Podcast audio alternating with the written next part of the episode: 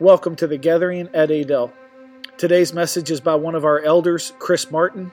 He is teaching us about revival. Hope you enjoy. For more information on the church, please visit gatheringadel.org. Well, I've got good news and bad news. Good news is God still reigns. And the bad news is there's just not any bad news. Because as bad as it might be right now in your life, everything, everything, everything is temporary. Everything. You won't worry about a mortgage payment. You won't worry about the bill collectors. You won't worry about your relationship with anyone when we're there. Yes. And your life, what does it say? The Bible says your life is like a vapor. It's here and it's gone. And then there's eternity. So all of this, uh, Paul said, it's not the, the sufferings of this present age are not to be even compared to the glory that will be. So there's no bad news. Um, let's see if, oh, does it work? this is awesome. So I want to give a shout out. Thank you for honoring the worship team. I want to give a shout out to the media team. Yes, yes, yes. You know, if if they do it right, they're absolutely invisible. Does that make sense? But if one thing goes wrong, first thing everybody does, turn around and look. What'd you do wrong? And so I just want to honor you guys. And and where did um, where did Levi go? Levi, where are you? He's, he's in the back. You are the man. So we had some technical difficulties with my slides, and he got it. Nobody could fix it, so she got a teenager. That's what you do. Right. so, anyway, when, uh, when I was a kid, we were raised pretty poor, and our entertainment was playing in a sprinkler in the summer. Did anybody else do that? You had a sprinkler? Yeah, that was our thing. So but when I got older, I had a friend who had one of those above ground pools, you know, the big round ones like this. And we would go over there. And one of the games that we loved to play was you'd start walking. And you start walking in a circle. And you go faster and faster and faster. And then you could start running. It's hard, it was still hard. And you start running. And so you're going in the circle and you're running. And all of a sudden, you have created this, this whirlpool and you go faster and faster, and then you could just coast. And all the little kids, they didn't have a choice. They just got caught up in it because they're tiptoeing and they're just being carried along by this vortex of water. And so we did that. So I want to use that sort of as a metaphor and, and just to keep in the back of your mind because I want to, I want to talk today about revival about roots and fruits. What are some of the roots of revival, and what are some of the fruits? Um, you know, a lot has been said recently about the Asbury revival. Have you watched it on social media, or perhaps you've read about it and some of the things that happened there? And it has been amazing. It started out with one young man gave a very simple message call for people to repent, and the response was overwhelming absolutely overwhelmed a poor little town of uh, 6,000 people, and 60,000 people showed up. If you could imagine in the Peaster, you know, it's just right over there with the school. Could you imagine all of a sudden 60,000 people show up? There's, you know, the Peaster Deli would not be able to handle that. And so, um, but it was overwhelming. So today, I, I really, my goal is to pour some salt on you. I was going to bring a salt shaker, but I knew whoever sweeps would get mad at me. But I want to salt you because salt makes us thirsty. And I want to salt you today with what's possible, with what uh, I think I really sense, and I, I think many of you do too, that God wants to do something special. He wants to do it again. Yes, sir. Yes, sir. And, Kelly, the set was perfect, absolutely perfect.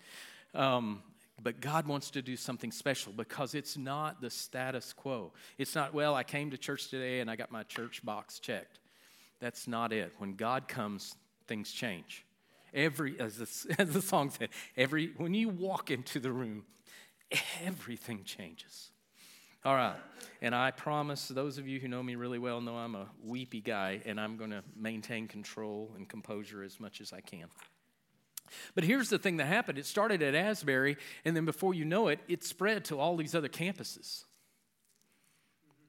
Things started popping up here and there, and these young people crying out. And there was one report that over 20 other colleges caught this. That's amazing. That's amazing. The other amazing thing is, it was all unplanned, unscripted. They didn't plan it, it's just God showed up and we're not leaving. Because truly, truly, truly, when God shows up, you don't want to leave. You don't want to leave. It was not centered on one denomination. We're going to take a look at that, uh, some past revivals, and you'll find out there were even Presbyterian revivals. Is it possible? There were Methodist revivals. There were even Baptist revivals. Um, so, and I, I'm part of that. So let's look at this. So in 1730, it's called the Great Awakening. A guy named Jonathan Edwards and another man named George Whitefield. They said at the end of that, now this is 1730, so this is before 1776 and the American Revolution and all of that. So in the 1730s, they said 80% of the colonists that were there were able to hear the gospel. 80% of the people. Then in the 1800s to 1840s, they call it the Second Great Awakening. A man named Charles Finney was sort of at the center of that. They said uh, he led over 500,000 people to Christ by his preaching. It's half a million, one man, half a million. And they said in one city, in Rochester, New York, there was 100,000 just in that city. So it's crazy. This is another one, 1857 58, Businessman's Revival. That was just a guy who said, I, I think I get all the businessmen together during lunch to pray. And it broke out in revival. And they said because of that, as a result, over 1 million people were added to the churches because it spread. And it caught on over here, and it caught on over there, and it spread. And there were many more salvations. Then the urban revivals, a man you might have heard of, Dwight L. Moody, we often quote him. Hundreds of thousands were converted under his ministry. Then you probably have heard of the Welsh revivals. Well, it was started in Wales, and then it moved to the Welsh speaking people in Pennsylvania in 1904, and a man named Billy Sunday, which you may have heard of. Over one million people were saved under his preaching. See, God was doing something amazing. And then more recently in the 60s and 70s, the Jesus movement. How many of you have seen the movie Jesus Revolution? Oh, you need to go see it if you haven't. It's amazing. It's amazing. So it's under Chuck Smith's leadership. It is an amazing movie. It was an amazing movement, even though the churches that we belong to, Carol and I, at the time preached against it. Um, that's just what religion does. And then in the 1990s, there was the Vineyard Movement, the Brownsville Revival, through which I'm still being impacted by that today. We, we got to be not part of it necessarily, but we were one of the other pockets of that. So that's just past revivals around our, around the um, United States. But I want to look at revivals in Scripture. And I'm, I'm not going to, please understand, I, I, don't want to do a disservice to the Scripture, but there's so many of these stories span a couple of chapters that we're not going to read 500 verses today. I just want to pull stuff out, but as best I can, I, I'm not pulling things out of context. Please hear me, okay? this has to do with Solomon and the dedication of the temple. If you remember, um, David wanted to build God a house. He said, I live in a palace and God lives in tents. I want to build a house. But the prophet told him, It's not for you to build. You're a man of bloodshed, you're a man of war. Your son will build it. But you can gather all the stuff. And David was, boy, he was happy. So he gathered all the wood and the gold and the silver and all the stuff that went into the fixings of the temple. And then Solomon rebuilt the temple. And in um, 1 Kings 8 is the story. You may be familiar in verse, whoop, sorry. There we go. In verse 11, where they were dedicating the temple, they did all of these sacrifices, and they brought the sacrifices in and laid it in the Holy of Holies on the altar of the, the temple, of the holiest of holies. It said the cloud descended and it was so thick. The priest could not perform their services because of the cloud, for the glory of the Lord had filled the temple.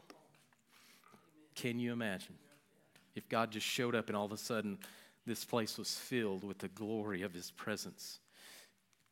Verse 33, he Solomon starts this prayer, and I want you to catch the kind of the theme to this the prayer. He said, If your people, talking to God, Solomon was, if your people are defeated by an enemy because they have sinned and they repent, hear from heaven and forgive them. And then he says, if there's no rain on the land because they have sinned and they repent, hear from heaven and forgive them. If there's a plague or a famine or a pestilence or an enemy comes to fight against them because they've sinned and they repent, hear from heaven and forgive them. You, you see in the theme here? Yeah. If your people go to war against their enemies, hear from heaven and plead their cause. See, they, they're crying out, Lord, we, we need you. We need you. Whoop. There were other things too in that, in that for, for, the sake of time, I just want to say there were other things in that prayer, but it's basically the same result. If your people repent, hear from heaven and forgive them. See, it, it's, it's that. If you remember, and I know it's a famous verse that we all know in 2 Corinthians 7.14, if my people who are called by my name will humble themselves and pray, see, we all know it, and seek my face Yeah, I will hear from heaven. Yeah. So that was Solomon. So we go from Solomon to Ezekiel in the valley of the dry bones. All right? And it said, The hand of the Lord was on me, and he brought me out by the Spirit of the Lord and set me in the middle of a valley, and it was full of bones. And he led me back and forth among them, and I saw a great many bones on the floor of the valley. I love this bones that were very dry. How dry were they? He said, they were very dry. These weren't, I don't know what a wet bone would be as opposed to a dry bone. It's a bone, it's dead, okay? Then the Lord, he said, He asked me, Son of man, can these bones live? And I said, Sovereign Lord, you know. You, you're the one who knows. Then he said to me, Prophesy to the bones and say to them, dry bones, hear the word of the Lord. This is what the sovereign Lord says to these bones I will make breath enter you, and you will come to life, and I will attach tendons to you, and make flesh come upon you, and cover you with skin, and I will put my breath in you, and you will come to life. Then you will know that I am the Lord. See, I hear a lot of people prophesying about the dead bones, how bad it is, how dry they are, how awful it is. Oh, look at our country, where we're going. It's awful. They're not prophesying to the bones. Who will stand up and say, Live again in the name of the Lord? All right, so I prophesied. He's just doing what he said, what he was told. He's just doing what he's told. So I prophesied as I was commanded, and as I was prophesying, there was a noise. So picture this it's just bones everywhere in this valley. And he starts prophesying. And and the bones, the bones start rattling. Can you imagine? There's a rat. That scared the hooey out of me. But he's prophesying, and the bones start rattling. And the bones came together, bone to bone, and I look, and tendons and flesh appeared on them, and skin covered them, but there was no breath in them. So it's, it's getting there. There's this momentum. Then he said to me, Prophesy to the breath. Prophesy, Son of Man, and say to it, this is what the sovereign Lord says Come, breath, from the four winds, and breathe into these slain that they may live. So I prophesied as he commanded me, and breath entered them, and they came to life and stood up on their feet, a vast army. We really need to start prophesying to our nation. Prophesy to the dry bones, to those who've left church. I have a good friend of mine who's walked, basically walked away from faith, dry bones. But I'm going to prophesy to them. Come and live. All right, moving on. Revival at Ephesus. This is an amazing story. Just a, a, a, little background. This is Paul, and he said, God did extraordinary miracles through Paul so that even handkerchiefs and aprons that had touched him were taken to the sick, and their illnesses were cured, and evil spirits left. That's pretty amazing on its own.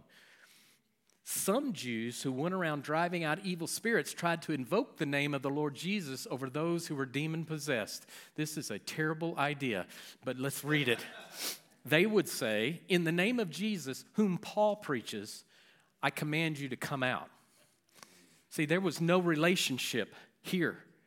You cannot depend on someone else's relationship with God, it's one on one we come together as a group to worship Him, but you know what? It's still one to one. You have to have your own relationship. Kids, you, young people especially, you can't rest on your parents' relationships. It's you and God. You can't rest on your spouse's relationship. My spouse is so close to God. That, great, that's awesome. It's still you and God.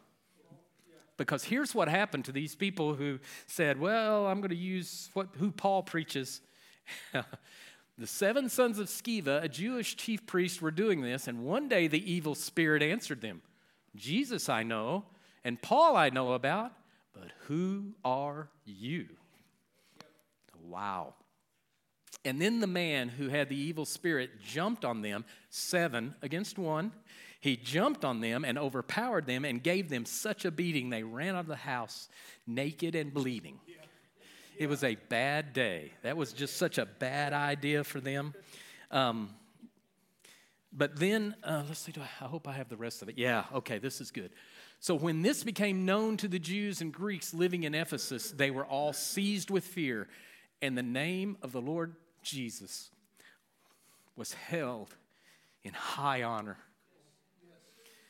Can you turn on the TV anymore and watch anything where you don't hear the name of Jesus used as a cuss word? There is no fear in the name of Jesus anymore. But I'm not going to prophesy about the dry bones. I'm going to say, Come, God.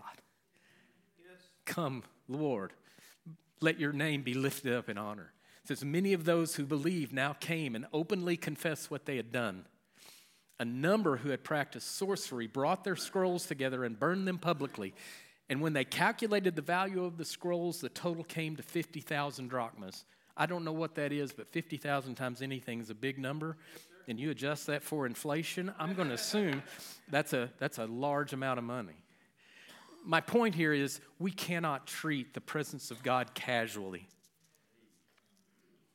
He is still God Almighty. He is the one who loves me more than anything, but we cannot treat his presence casually. Okay, and then, uh, oh, uh, the last scripture. In this way, the word of the Lord spread widely and grew in power. Is that not what we want? Let the word of the Lord spread widely and grow in power. Yes, what a great example of revival. And then finally, Nehemiah. If you have not read Nehemiah, and you're looking for a good book to read, you don't need to go to Amazon and buy something. Go to Nehemiah and just read it. Find a version you like. It is one of the greatest books. The first half of it is one of the greatest books on leadership you'll ever read. And then the second half is about rebuilding people coming back. So Nehemiah rebuilt the walls. That's the first half. And the rest of it is about the people. Come on back to the city. So, and the odd thing about Nehemiah it's like in the first half of the Old Testament, it's like way before, you know, it's before Job and Psalms and Proverbs and all that. It is actually one of the, the last books written. It's like Nehemiah and Haggai and Malachi were all kind of the same thing. Nehemiah is at the end because he rebuilds the city and then there's silence for a few hundred years and then boom, John the Baptist shows up on the scene. So the city's rebuilt then. This is where we find Nehemiah. So um, he gets the people together, and they stand in this square at the gate, at the water gate, I believe. in there, so all the people are standing there. And Ezra the priest, he read the book of the law. Get this from daybreak until noon. Wow. from and they're standing in the square from daybreak until noon. And then they bowed down and worshiped the Lord with their faces to the ground. They read from the book of the law of God, making it clear. I love this. Making it clear and giving the meaning so that the people understood what was being read. That is awesome. I love that. All right, emphasis mine. All right, then Nehemiah said, This day is holy to the Lord your God. Do not mourn or weep. For all the people had been weeping as they listened to the words of the law. They got it, they understood it, and they were weeping. But Nehemiah said the day is holy. So, what it was, this was a reestablishment of the Feast of Tabernacles, the Feast of Booths, you may have heard it called. He said it's a time of celebration. So, what they went and did for the next seven days, they celebrated. He said, Eat the fat, drink the sweet, celebrate the Lord your God. And then, in chapter 9, verse 1, on the 24th day of the same month, the Israelites gathered together, fasting, wearing sackcloth, putting dust on their heads. Those of Israelite descent had separated themselves from all foreigners. They stood in their places and confessed their sins and the sins of their ancestors.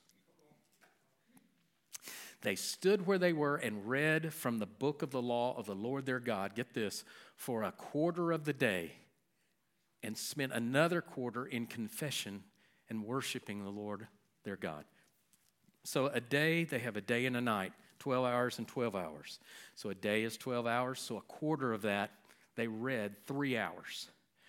And then they confessed and worshiped for another three hours. So it's church was six hours. No complaints, okay?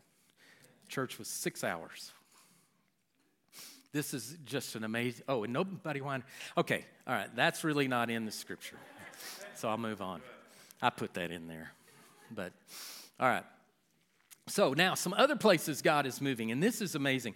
Um, Brady mentioned Gary Gibson. Gary's a good friend of ours, and he is I don't know what you call him, a missionary liaison. Is that it? He works for a missionary organization that goes around the world and they do evangelistic outreaches in conjunction and cooperation with local pastors.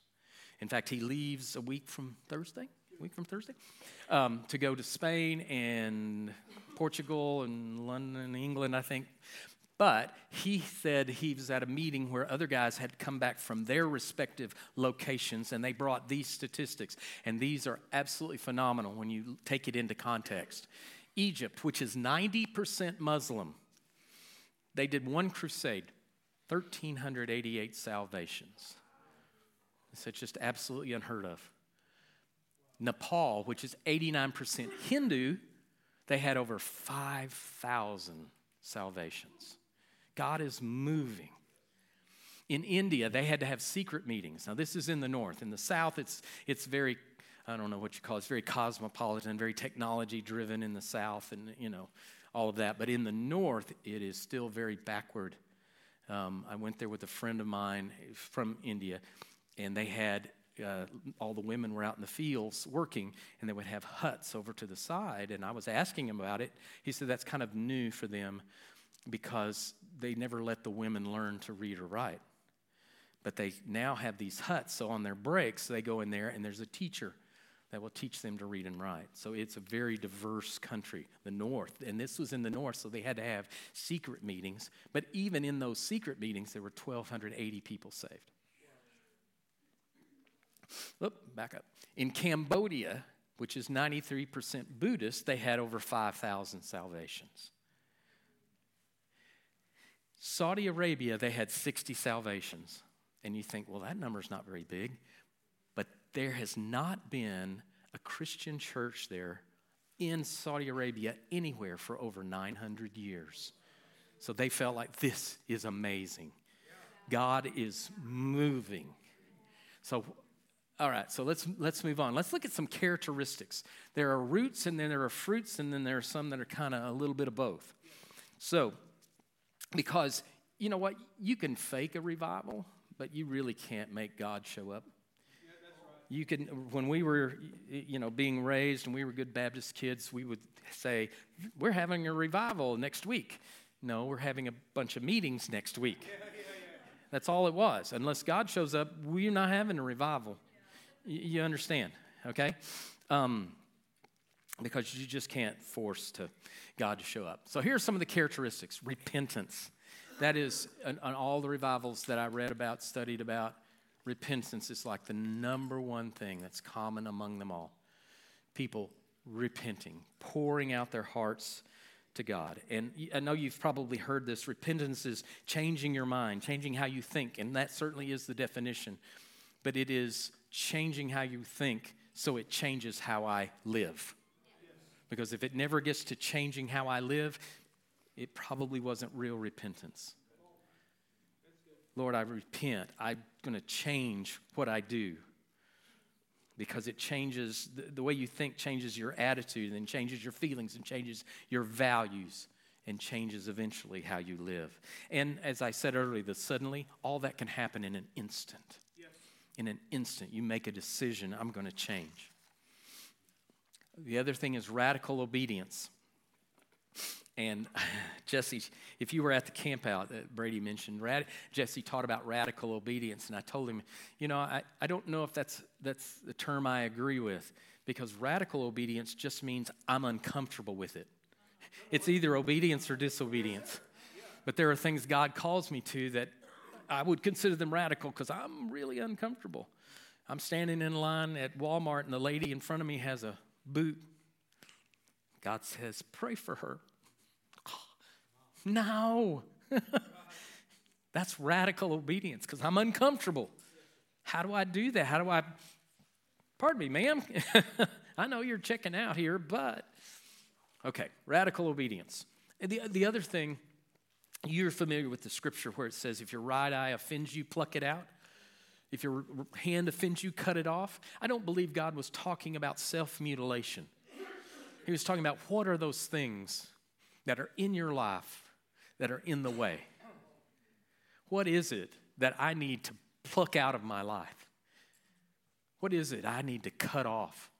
Is it a relationship that's diverting my attention from where I'm supposed to be spending it? Is it TV? Is it social media? I realize I'm meddling. I'm just throwing things out. What is it? What is it that's in the way of my dedication to God? Cut it off. That's, that's radical obedience. Um, and the next thing is just desperation. Desperation. Many of those past revivals, they were formed during a time of either great trial or moral decline. And here we are. That's why I want, I want you to, there's no bad news. In the midst of this moral decline, it is a ripe opportunity for a revival. Yes. Okay? Um, because, you know, people, truly, people are hungry for a real encounter with the living God. They are hungry for that. And we give them plans and programs and, you know, do these 12 steps and read this book and all of that. Instead of, here, let's have a real encounter with the living God. Okay, another thing, and I'll move on prayer extended times, dedicated times of prayer where we draw away and pray and pray and be intentional about it. There was, there's a hunger for the word. I don't know if you've been there. I, I, have been where I'm just so hungry I can't read it enough because God's just speaking through it. And I can't, you know, I'm going to read some, oh man, I can't stop there. And you got to turn, it's a page turner when God's speaking. You just can't that's, that's one of the roots of this. People just dive into the word. Whoop, back up one. A shift in priorities. This I, I didn't like putting this one down because this impacted me. Um, because I'm, I'm busy. Well, I'm busy, God. And then somebody says, Hey, can you come do this? And the first thing I have to do is consult my calendar. too busy. I'm too busy. But I tell you what, when God shows up, priorities change. Everything changes. Everything changes. And I've been there where it just didn't matter. There was, there was such a, a shift because when you shift priorities, it's time, it's your resources. I even noticed it was the topics that I talked about because in revival, you it doesn't matter what the Cowboys or the Rangers or the Stars or the or whatever team you cheer for, it doesn't really matter. It matters what God's doing.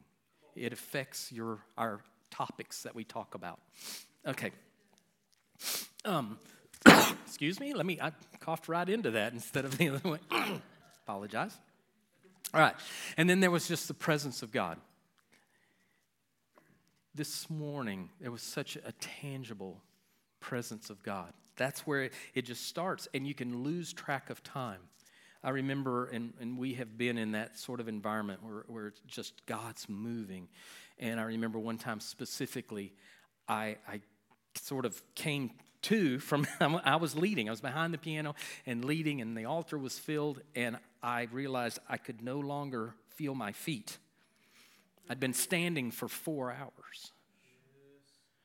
And you just lost track of time because you're just, all you want is just more of that but I was afraid I was going to fall because you've, if you've ever had your feet go to sleep, you know, it's now you're walking like, oh, okay, I don't know what I'm doing. So I just looked at the sound guy and just went, play a CD, please, do something, because I've got to go sit down, prop my feet up. Um, all right. Um, I remember uh, uh, hearing about testimonies where, in, in the midst of a, a revival, people would just wander in I don't know why I'm here. I just felt compelled to come in. Isn't that what we want? Man, just where God's presence is so thick. What Jesus said, if I be lifted up, I will draw all men. Well, 2,000 years ago, Jesus was lifted up, and he's never stopped drawing men to him. Right. We get in the way sometimes, and our plans get in the way, but Jesus is still drawing men to him. Um, on the day of the um, triumphal entry into Jerusalem, it, there's a portion after he goes through the, the first part of it, and um, he's weeping over Jerusalem. He said, I would have drawn you together as a hen draws her chicks, but you would have none of it. And he cried because they missed the time of their visitation, scripture says. And we need to be prepared so we don't miss the time. We don't need to be too busy or have our plans get in the way when God shows up. If God decides to do something unusual, even here today, let it be so. But you know what? Lunch doesn't matter. lunch, lunch will be, po- well, you know what? Lunch will just be postponed because I'm hungry for his presence. All right. Then um, the fruit of revival. So that's kind of the roots, that's where it starts. There's conspicuous unity. And by that, it means everybody is welcome. Everybody is drawn. It's not this denomination has their own little secret thing and this denomination their little secret thing. It is conspicuous unity, that sense of community. And scripture, we know this. Scripture even says they'll know we are Christians because we have love for the brethren. And I, I want to be kind, but when I go out on Facebook, I see a lot of opposite of that. Can I just be kind and say it that way? But I see a lot of garbage. People talking about other people, brethren against brethren. It's not even talking against someone who's lost. We, we, we have an autoimmune disorder within the body of Christ. We're eating ourselves. Okay. I'll move on. Um, fruit of the Spirit evidence, where that love, joy, peace, patience, kindness, goodness, all of that's demonstrated when you're in the midst of revival. And it all comes with a great humility. Oh, fruit of revival, that's just the other things that we hear about the deliverances that happen, the miracles, the healings, the salvations, and the messiness. Revival can be messy. And, and we, as leadership, as elders and pastors, we want to steward without control. Can I, can I explain that? We want to steward what's going on so to make sure that Jesus is honored and, and people enter, encounter him and not control it. But if you don't have some guardrails to keep us between the ditches, you can get off. And then there's disorder. If you read about the Cane Ridge revivals, which I didn't include, that's what happened to them. There was no control and things just went bizarre. Okay? So I just want to assure you that we, as elders, that is one of our big concerns, and we do. We are doing the very, very best we can. We don't always get it right, but we're doing the best we can. Here's another one. They impacted culture or community. You read about those, or I, I, read those to you, what the revivals in the past and how half a million people were saved. And there were places where jails shut down because there was no crime. Yes. They impacted their culture. It, it really saddens me when you hear about these mega churches. They have 10, 12,000 people on a Sunday, yet in their neighborhoods, the crime rate's the same, the, the divorce rate's the same, everything's the same. So, what good are you doing? Okay? And I'm not, I'm trying not to speak against other brothers because maybe they're doing the best they, they can, but I just want to call them up to another level. I just want to call them up. The other thing it does, and we talked about this, it spawns other revivals. That's the exciting thing. So when I see something like Asbury happen, I get excited because that tells me God wants to do it here and there and here and there and over there. It's just, it's an exciting time. If you, if you, um, for those of you who saw the Jesus Revolution, um, Greg Laurie, Pastor Greg Laurie, uh, came out of that. It was part of his story was in that, and um, he did an interview, and they asked him, you know, what what were the, some of the negative things, and he talked about the opposition they faced. The interesting thing was the opposition was not from the press. It wasn't from the lost. It wasn't from the community. It was from other religious groups. Yes. The number one, so understand if you have other churches talking bad about you, you may be, man, right on the right track. Okay? Okay. So, what does all this mean? What does it mean to me? Why don't you tell me all this stuff about about revival. Because really, I, I want you to get excited. I want you to get to that point where, Lord, please, you've, you've got to. You've got to. Because I can tell you, as someone who's lived through it, if you've lived through a revival like that and you've seen God move, nothing else will satisfy. Plain church is good, and I'm going to come and I'm going to serve, but man, I'm ready for God to move in a way that is, we can't control. so I want you to be excited because I see God moving. He's moving already. And I want us to be positioned where we move for us. I want us to be focused on that, where He's moving. We need to focus on what God's doing, not what He's not doing. I think we get so focused on the news and all the bad stuff that we forget what He's doing. We should be the happiest, most joyful, excited people around. Um, because your focus is going to affect your mindset and your mood and all of that.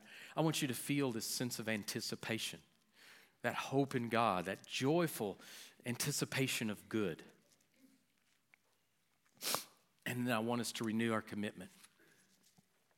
And this is just repent, repent,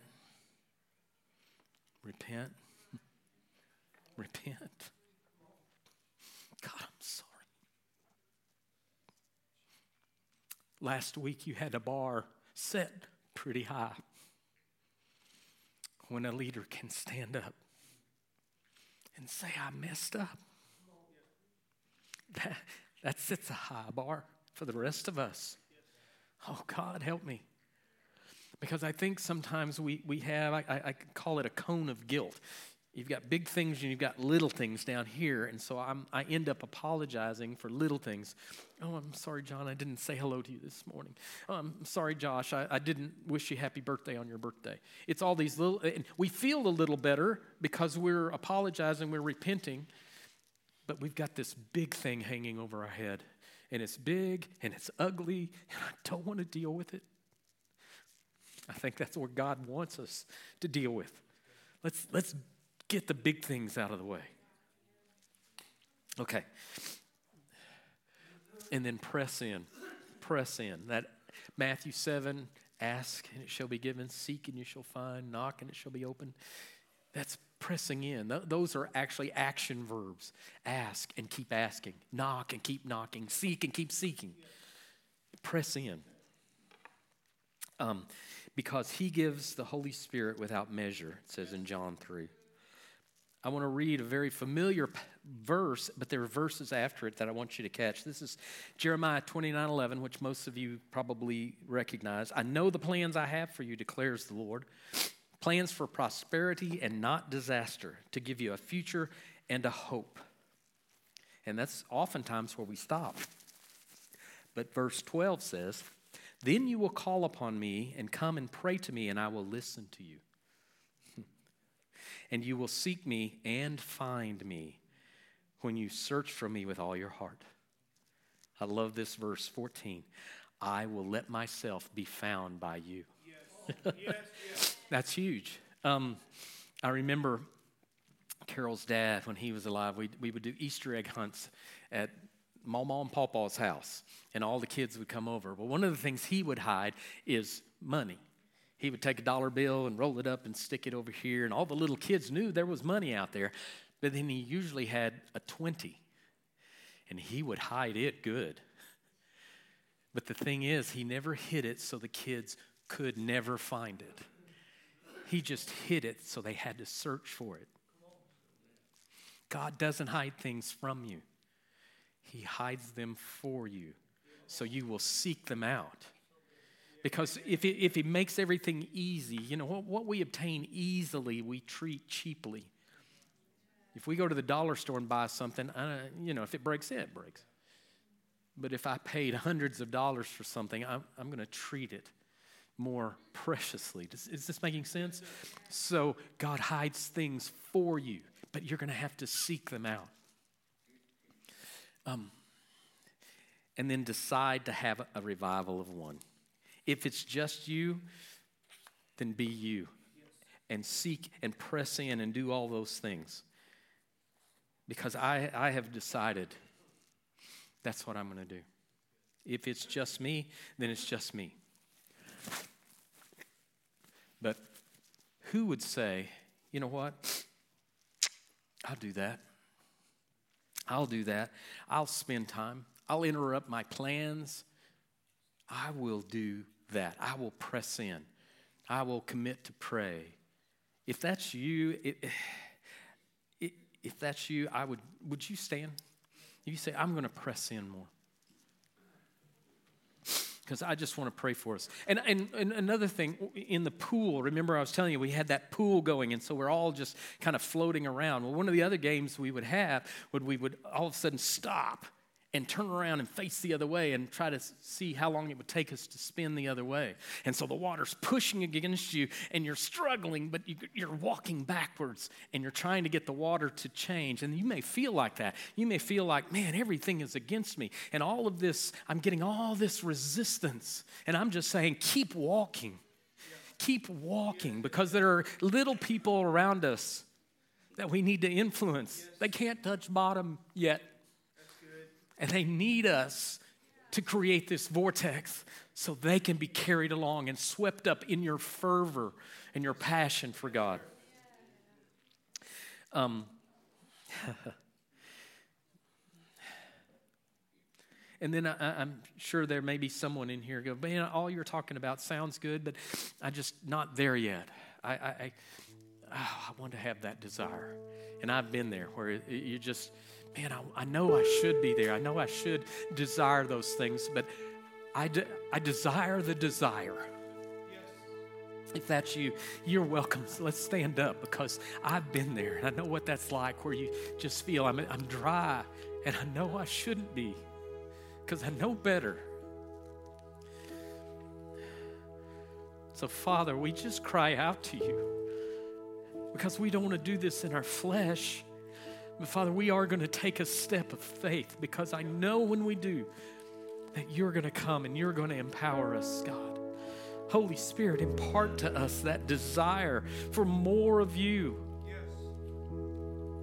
For more of you, Father. Let us know what, what stuff we need to lay down. Our lives are so full that if you came, there's no room for you.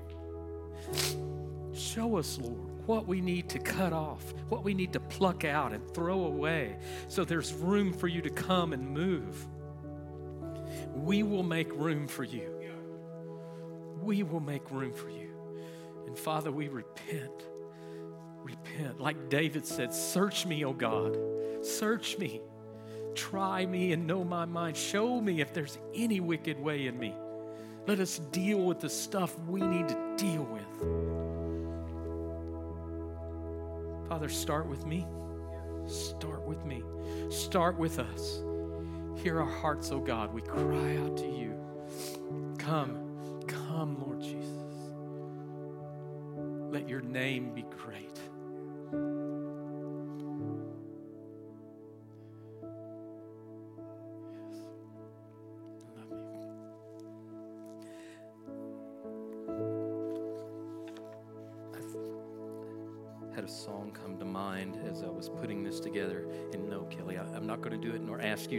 But I do want to just read the read the song, read the words, just to let you know what's possible.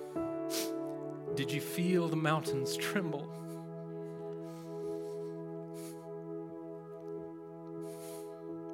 Did you hear the oceans roar?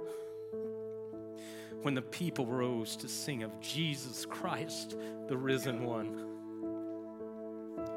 Did you feel the people tremble? Did you hear the singers roar when the lost began to sing of Jesus Christ, the saving one?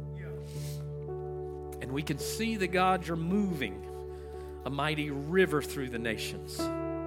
yes. And young and old, will turn to Jesus. Fling wide, you heavenly gates. Prepare the way of the risen Lord. Open up the doors. Let the music play. Let the streets resound with singing. Songs that bring your hope, songs that bring your joy, dancers who dance upon injustice. verse 3 said, do you feel the darkness tremble? Oh, yeah.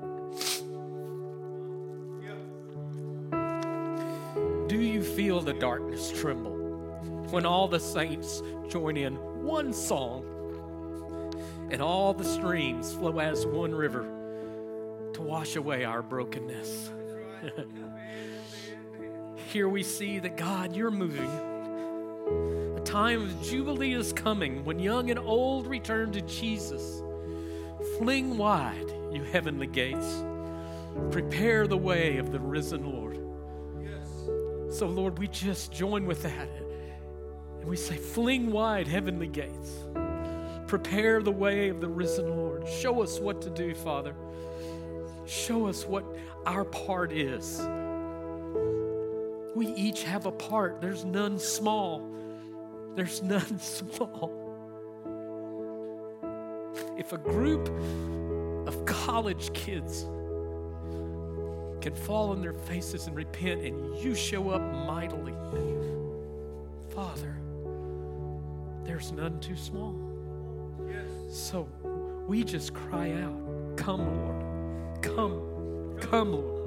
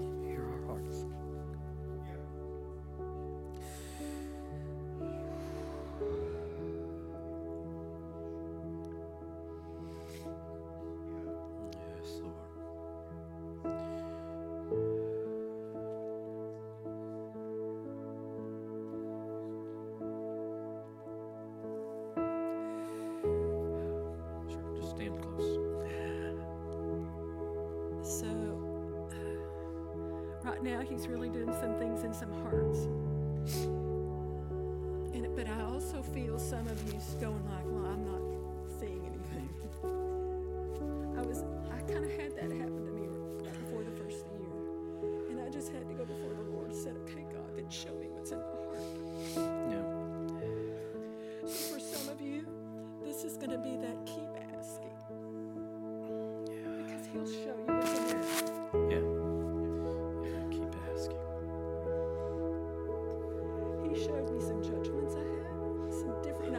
I have to go through the list. He wants it all. Yeah. Yeah. I finally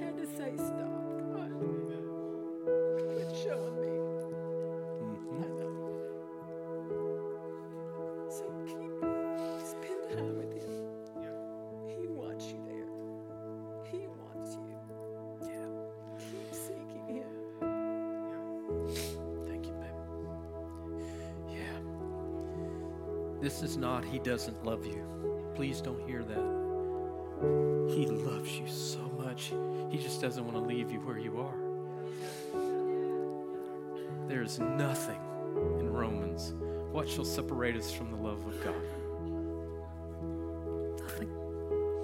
Nothing. Not your past, not what you did yesterday, not what you're going to do tomorrow. Nothing will separate you. But in Ephesians, it says, find out what pleases God. You know, my, my children, there's nothing that can make me not love my children, but they don't always do what pleases me. It's the same way. We want to find out, God, what pleases you.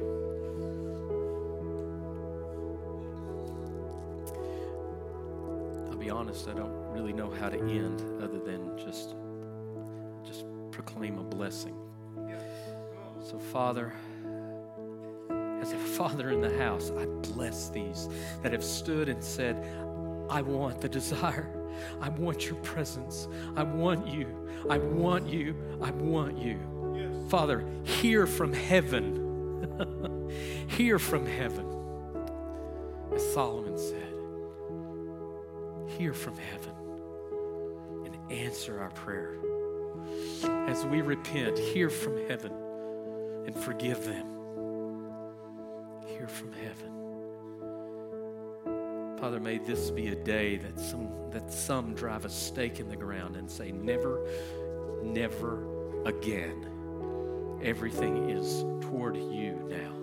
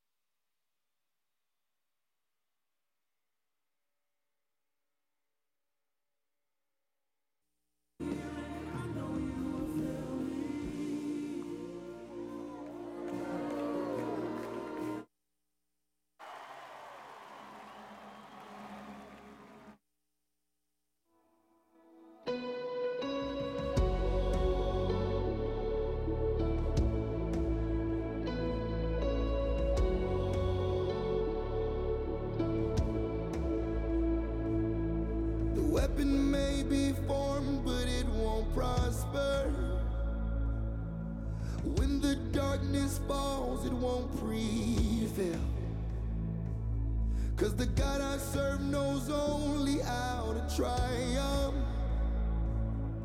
My God will never